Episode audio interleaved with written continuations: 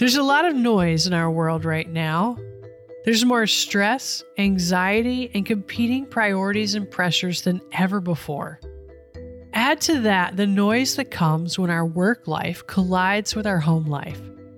That all has an effect on our self talk and the messages we're repeating to ourselves. We all have an inner voice where we process what's going on around us. But how do we prevent ourselves from getting caught in our own feedback loops where it turns into worry and something called chatter? How do we turn down the volume both outside and inside our heads so that we can perform at our best? This is what we're talking about in the next episode of the podcast, Resilience at Google. I'm Lauren Whitt the head of global resilience at Google.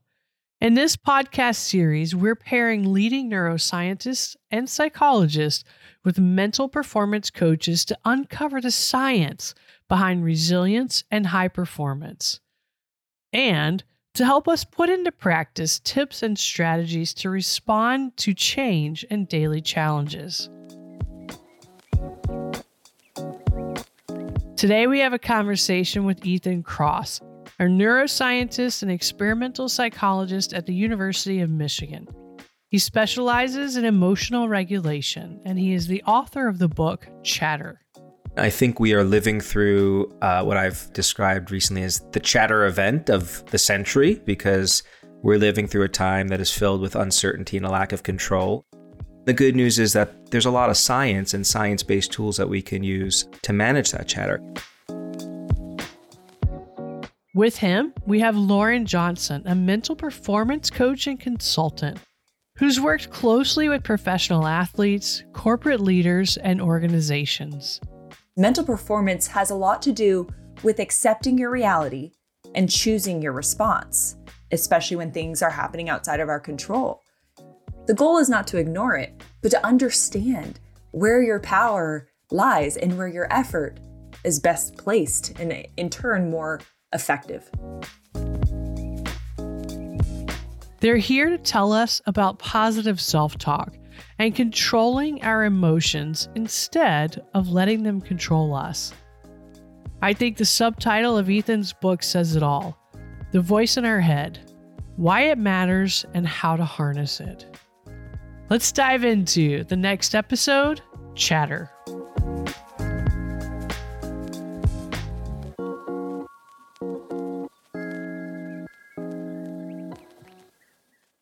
Well, thank you for joining us today for our Resilience at Google podcast. We started a project a little over a year ago and really focused on meeting the moment.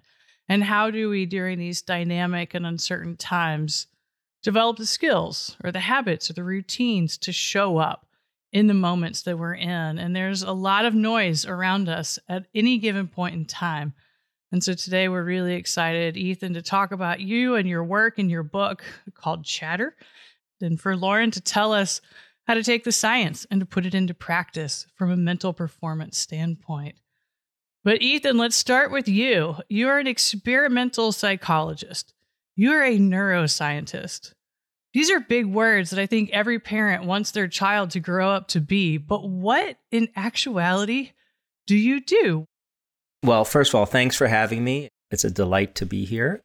And what I do is I study self control. And here's how I define self control it's our ability to align our thoughts, feelings, and behaviors with our goals.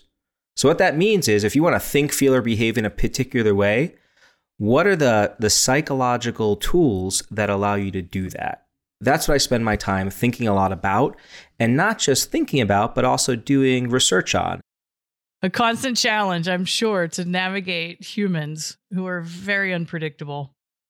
Lauren Johnson, thanks for joining today. You are a mental performance coach. You work with elite athletes at the professional level. You also work with corporate executives, managers, leaders, employees. What does your work look like? So I'll start with what I don't do. I'm not a clinical psychologist. I do not diagnose and treat any clinical disorders. I get to work very closely with very incredible people that do that. What I do is I teach the development of mental skills that actually enhance our ability to show up as the best version of ourselves. So it's being able to manage our inner worlds that allows us to optimize performance, even when our circumstances may not be so optimal. Optimizing our inner world. I think we can just jump off from there and straight into our main topic today, which is this term chatter. Ethan, your book goes into great details, but as we kick off this conversation, what is chatter and how does it affect how we perform and react? Yeah, ha- happy to. So, when we experience adversity, many of us reflexively turn our attention inward to try to work through our problems. We've got this remarkable ability to introspect, and that ability serves us well in many cases. And so, when we're struggling, we try to activate it. The problem is that Oftentimes, when we focus our attention inward to work through our problems, those attempts to find solutions backfire. We don't end up problem solving. Instead, we start worrying and catastrophizing and ruminating. We get stuck in these negative thought loops that are what I call chatter. It is wild how impactful this inner voice that we have when it runs astray and morphs into chatter, just how toxic it can actually be it can impact us in three domains of life that we care a great deal about. It can make it really hard for us to think and perform. It can create friction in our relationships with other people, and it can also damage our physical health. One of the hopes I have for this book is to really normalize that experience for people.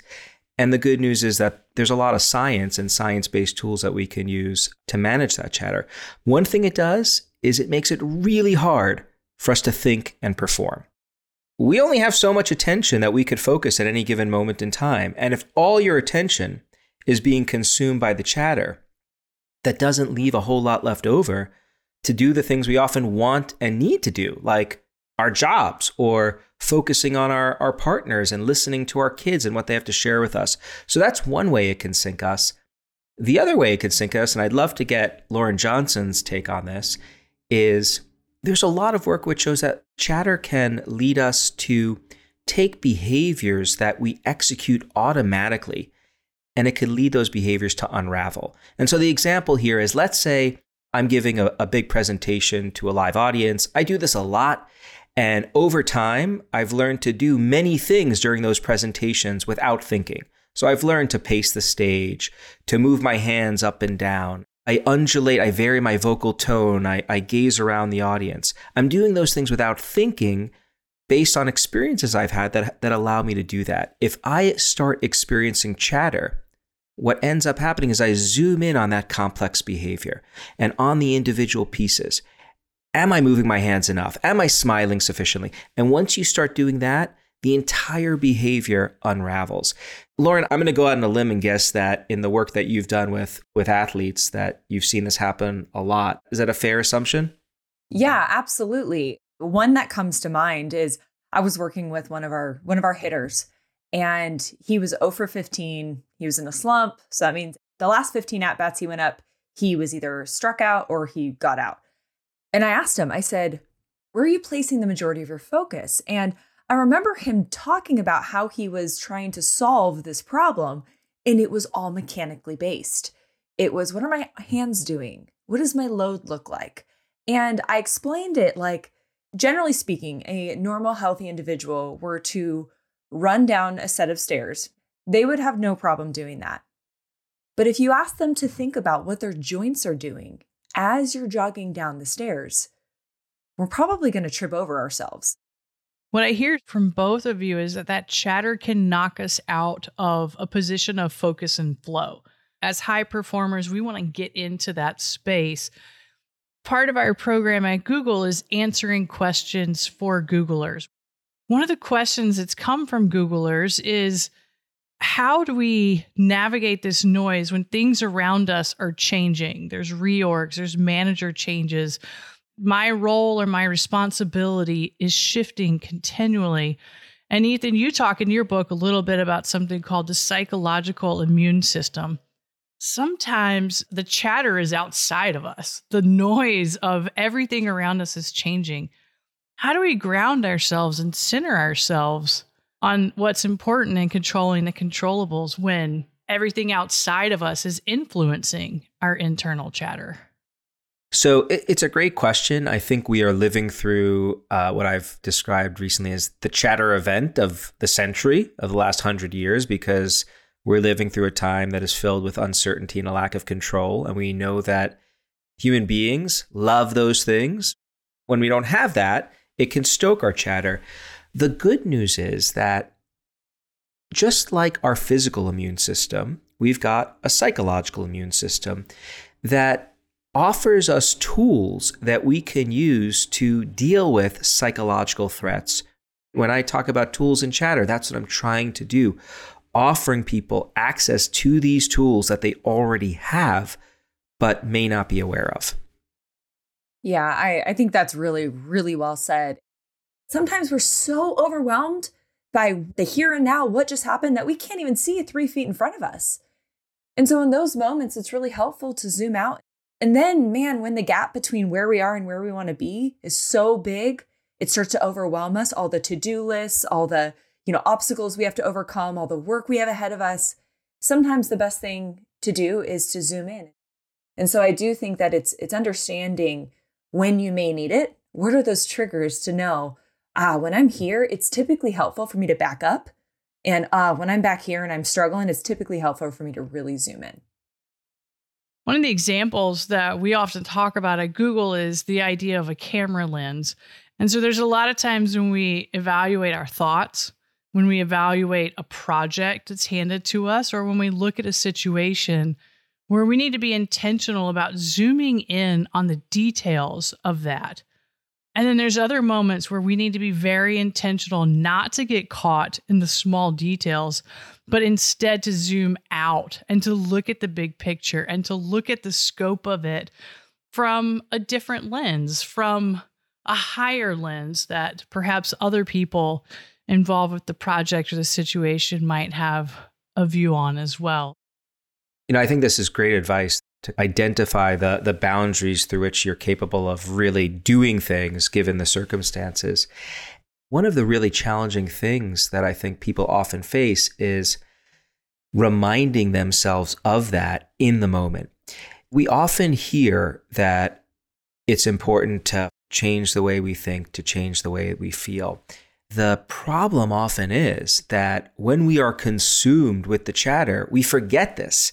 We can't get unstuck.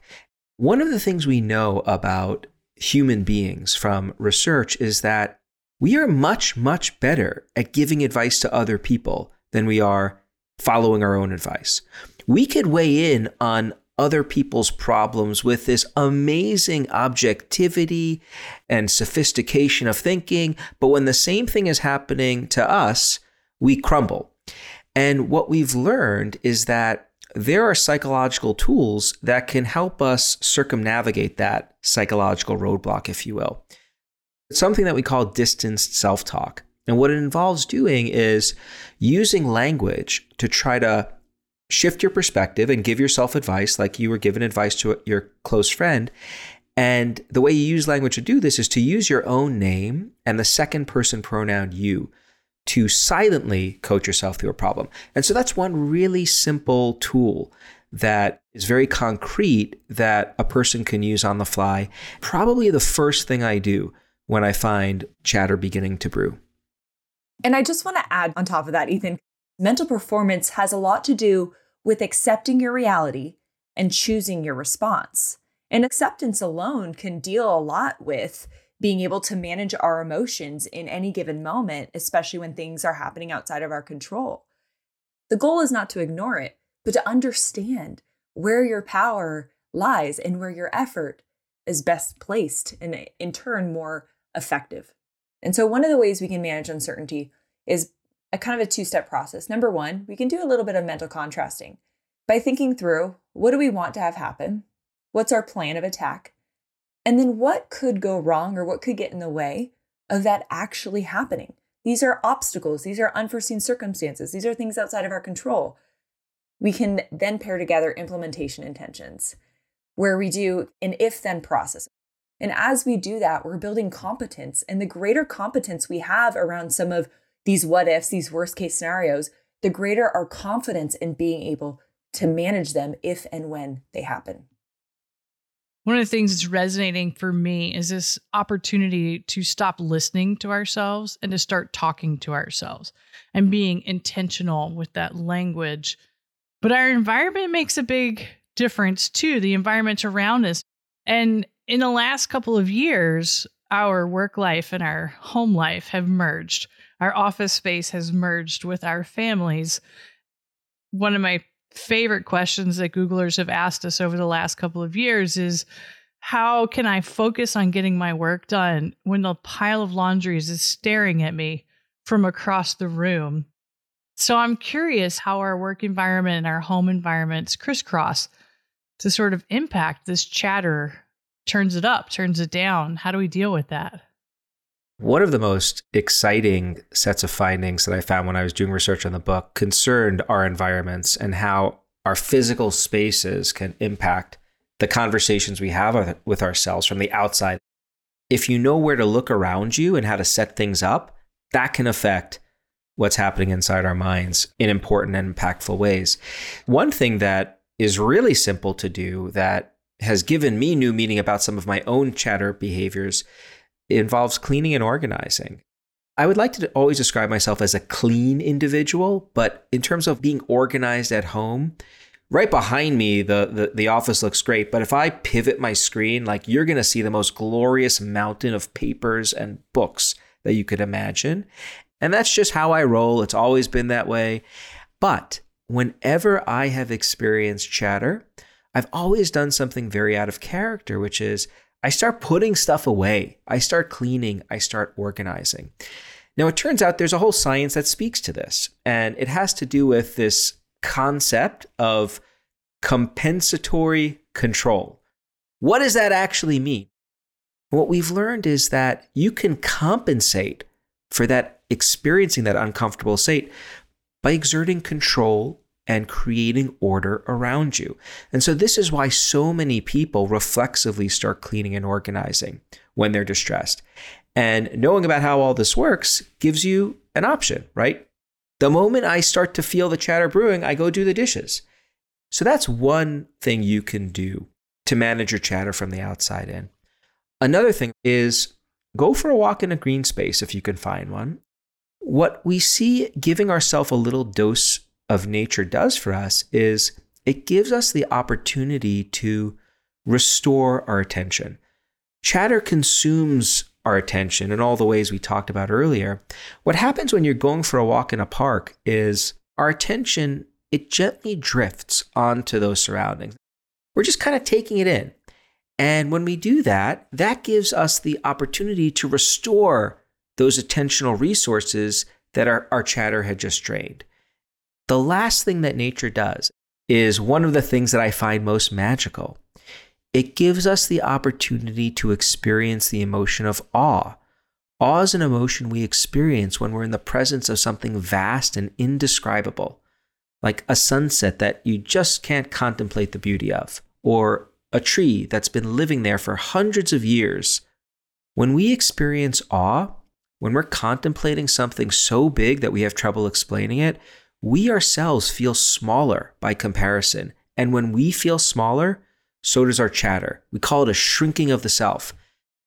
Google's been really intentional about bringing in the green spaces indoors. And we have little areas in all of our buildings around the globe that are really intentionally bringing the outside inside for that purpose to create a space for reflection and restoration and even rest and recovery. We get a lot of just mental calm just by stepping into that nature area.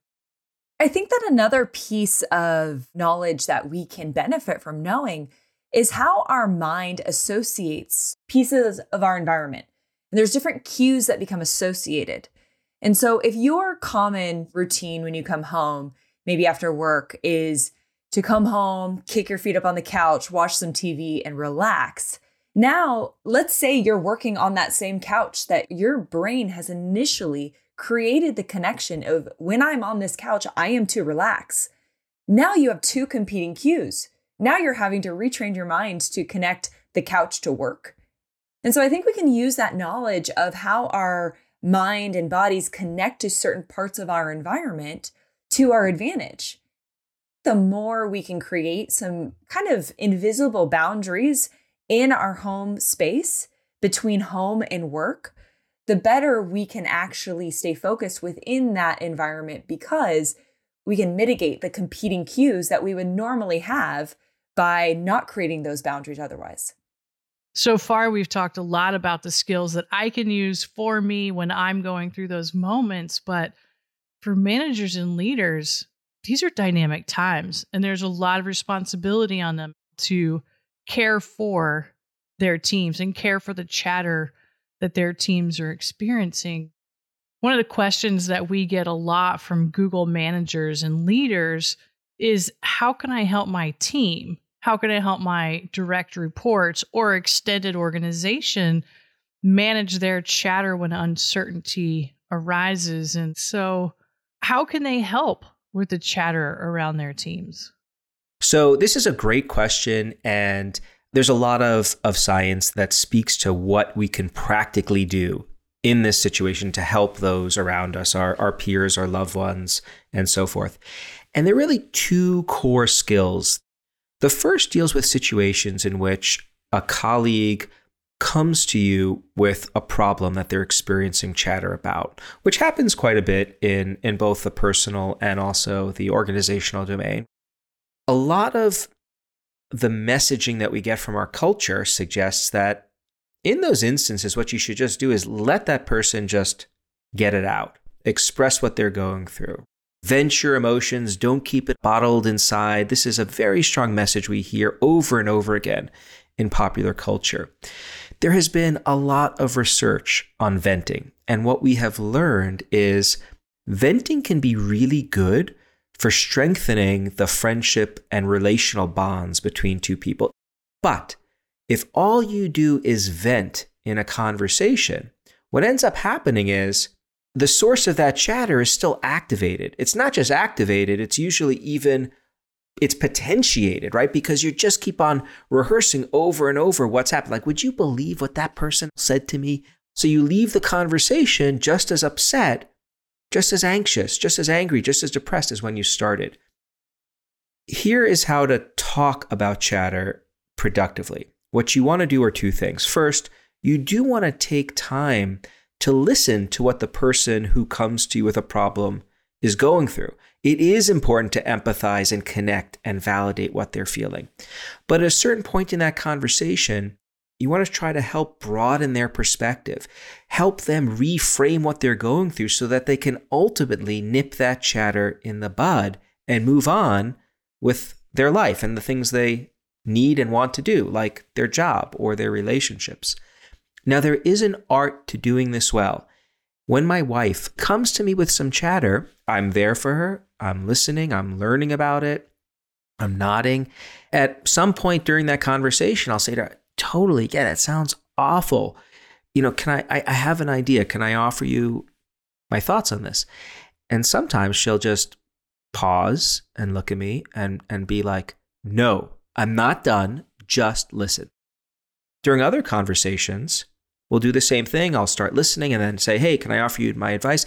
And then she'll be like, Please tell me what to do. Like, that's why I'm coming here. I want it. So you want to feel out where that tipping point is to go from listening to advising.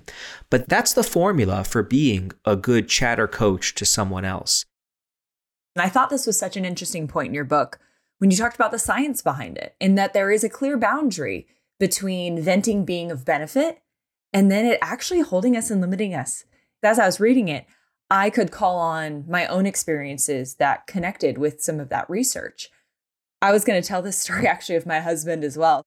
And we actually have a pact where we ask each other, Do you want me to listen or do you want my suggestion?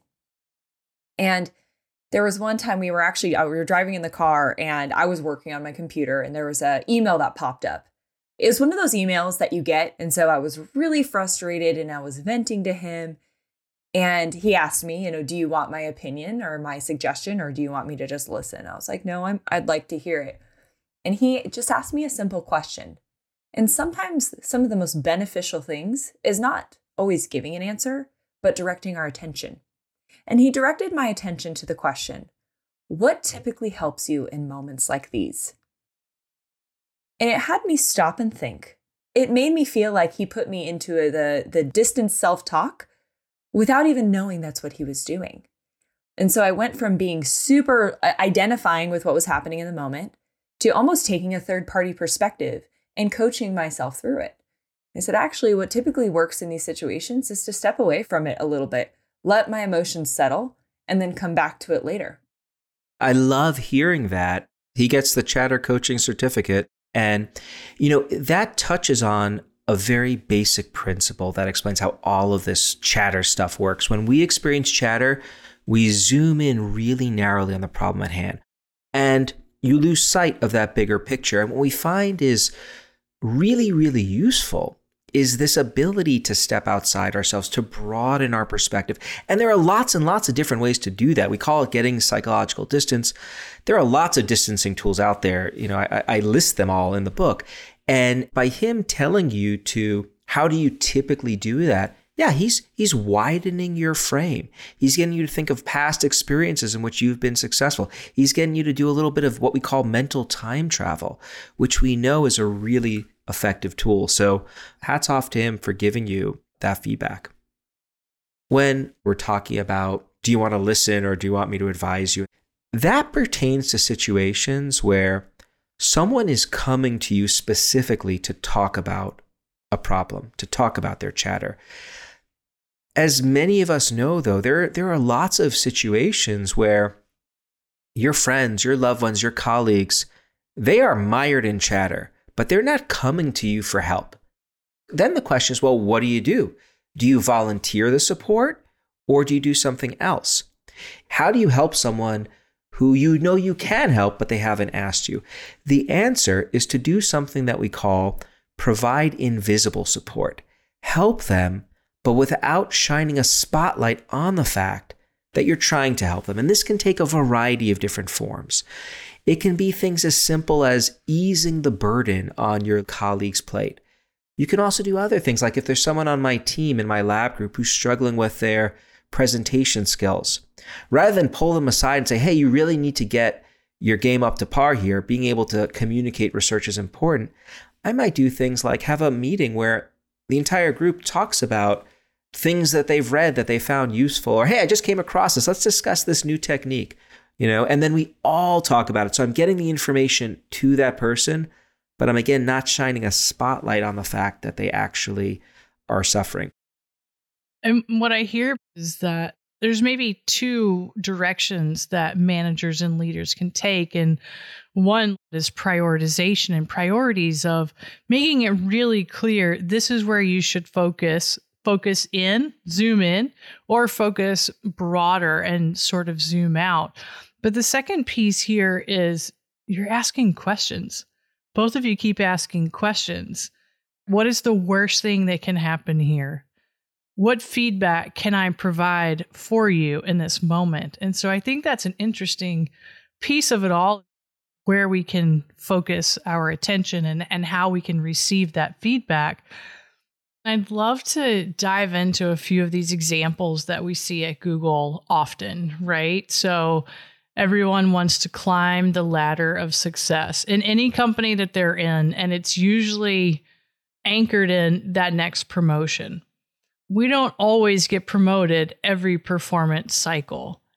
If we believe we should or deserve to get promoted, and yet we don't get promoted that cycle, how can we as individuals manage that chatter so that it is not self destructive, but instead can spin it for the future?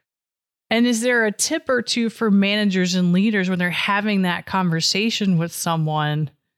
You're excellent these are the things to keep doing to be excellent so that in the future we can step into new new opportunities it reminds me especially when i go into the context of sport and in business it reminds me of this idea that i didn't get the result I wanted.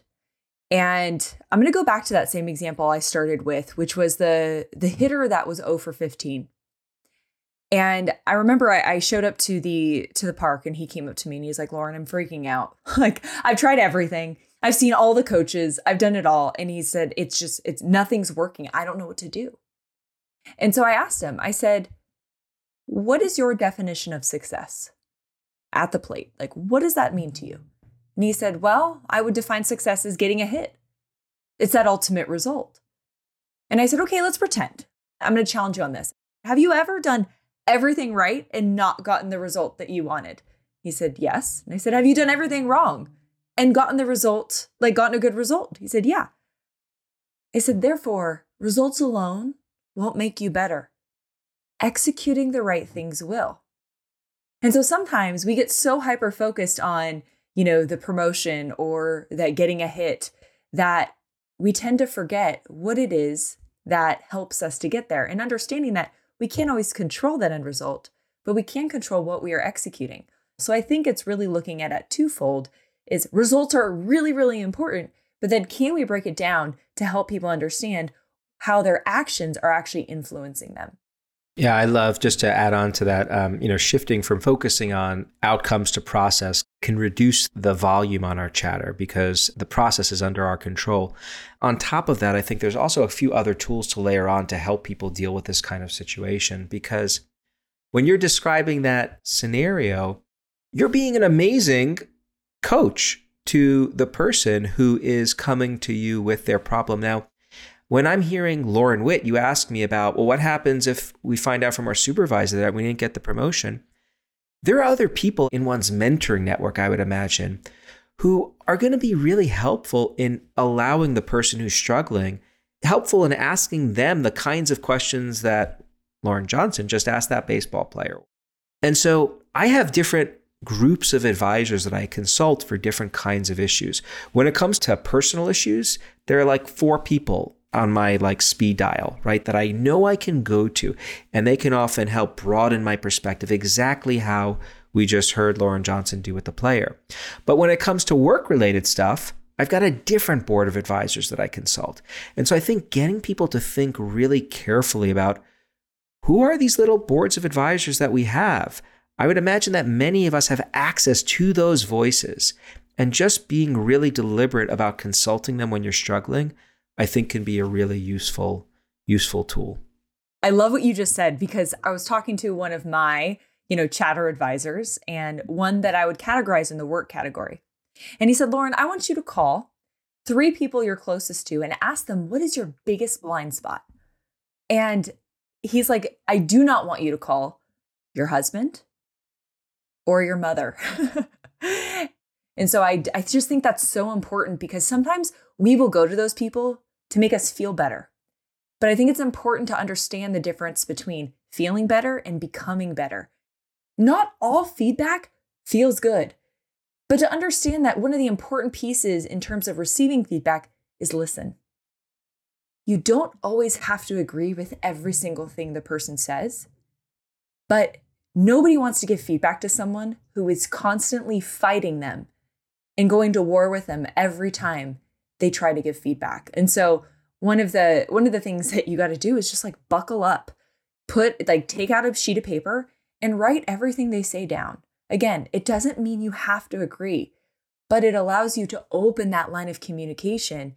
It also allows you to set it down and come back to it later when maybe those are, emotions aren't so high. Yeah, this speaks to this idea that, you know, I call it the power and peril of other people. Other people can be a remarkable tool or a liability. And what I just find just so wonderful is that science provides us with a, a blueprint for navigating those social relationships to, to figure out how you can harness our relationships with other people to make them work for us rather than against us. So I would encourage people who are listening to both develop those chatter boards of advisors, consult them, but also do the, the kind of smart psychologically distanced self interrogation that we know can be helpful too. I've got one more question on a Google scenario. Googlers are often asked to pivot based on the priorities of an organization. And these shifts are really hard. And I'm certain it happens on teams, organizations, companies across the world. In that my perspective on this work isn't matching up to the reality of what's going to happen or the priorities. How can employees navigate these moments of being pulled or shift when it, it actually is out of their control, but they still have to show up and perform?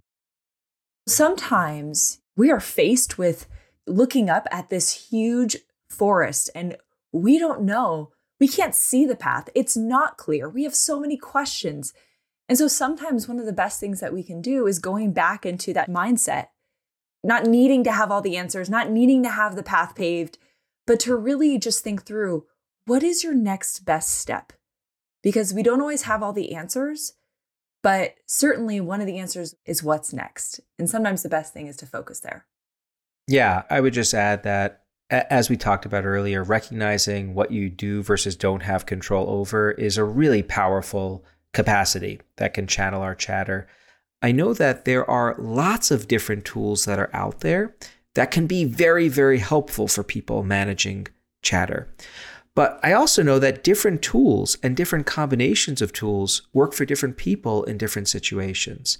And so I think the challenge that we all face is to learn what these tools are, number one, and to then start the process of self experimenting. Start figuring out, hey, what are the three things that really help me? I love that because we have to remember that resilience is dynamic and it changes and it fluctuates. And the tools that we need today are different than the tools we used yesterday. And there are new challenges and new opportunities to pursue. And what got us here won't get us there. And so we have to be willing to take on those new skills and those new mindsets and those new approaches. Thank you guys for being with us today to talk through this. Quieting the chatter is not easy. As this conversation has progressed, you realize it's a daily process. It becomes a habit and a ritual almost of flagging when things have gone astray perhaps, and how to use these strategies to bring them back. So, Lauren, Ethan, thank you for being here today. Ethan, thank you for writing a book that I'm handing out to my friends and family everywhere. Thanks for having us. Thanks so much. Thank you for listening to Resilience at Google. To learn more, you can read Ethan's book, Chatter The Voice in Our Head, Why It Matters, and How to Harness It. You can also find links to follow Ethan and Lauren's work by visiting our show notes. Until our next episode, we hope that what you've just heard gives you ideas and tools to meet the moments that matter the most to you.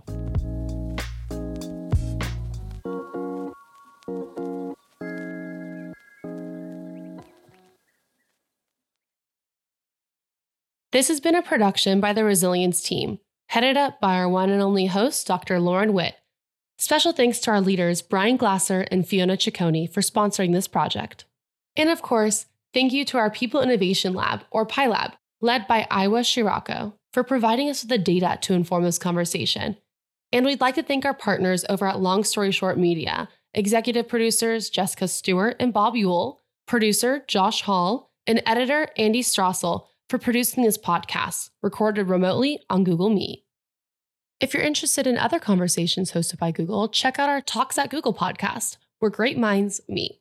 Talks at Google brings the world's most influential thinkers, creators, makers, and doers all to one place and can be found wherever you find your favorite shows.